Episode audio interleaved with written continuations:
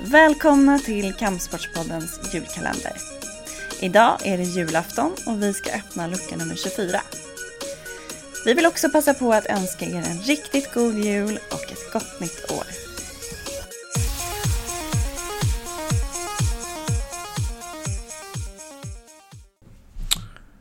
Så är det då jul igen. Julafton. För min del den allra fagraste av högtider. Jag tänkte inleda denna lucköppning med en anekdot.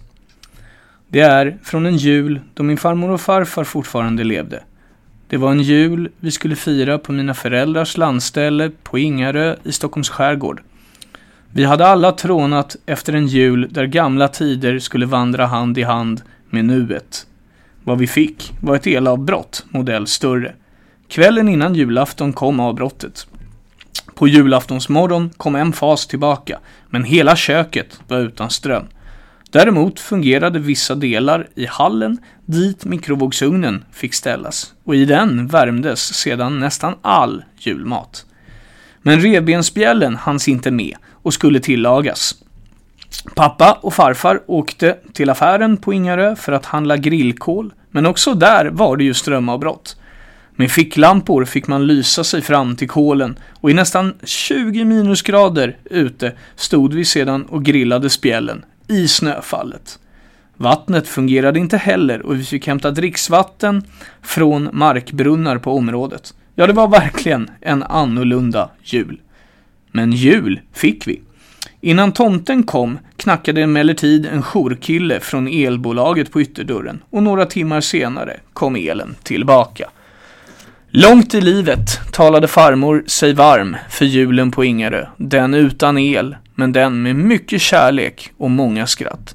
Och troligen, kanske, lite liknande de jular farmor upplevde som ung på södra delen av Gotland. Julen på Ingarö kommer jag sannolikt heller aldrig riktigt att släppa ur minnet. Så när vi nu blickar fram emot en ny jul, där nya minnen ska skapas, kan det ibland vara värt att ta en resa tillbaka i tiden.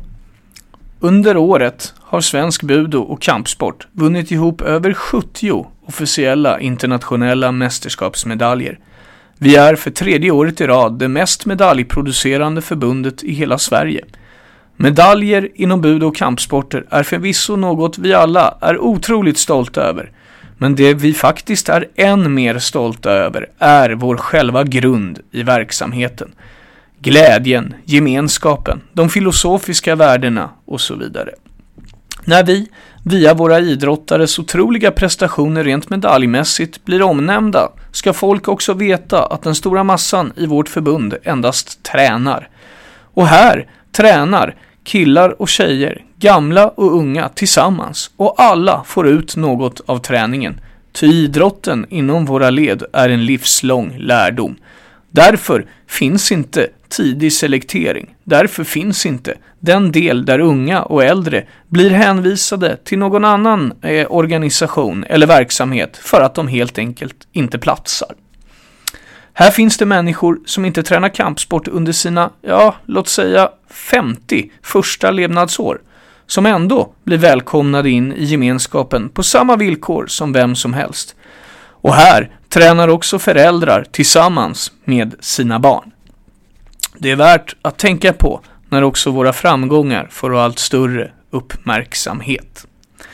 I lucka 24, denna julafton 2017, söker vi som sista bokstav i vår julkalendertävling begynnelsebokstaven i ett ord som buntar ihop våra många och tänk igen på många medaljer vi har vunnit under året. Ett annat ord, helt enkelt, för många. Jag, Jonathan Broberg, vill slutligen tacka er som har följt årets julkalender och jag vill passa på att önska er alla en väldigt god och fin jul. God jul! Om du tror dig veta vilka ord vi letar efter, mejla ditt svar till annie.budo.se och skriv julkalendern i ämnesraden. Då är du med och tävlar om två platser till Kampsportsgalan den 17 mars. Först till kvarn gäller och vinnaren presenteras på hemsidan efter jul.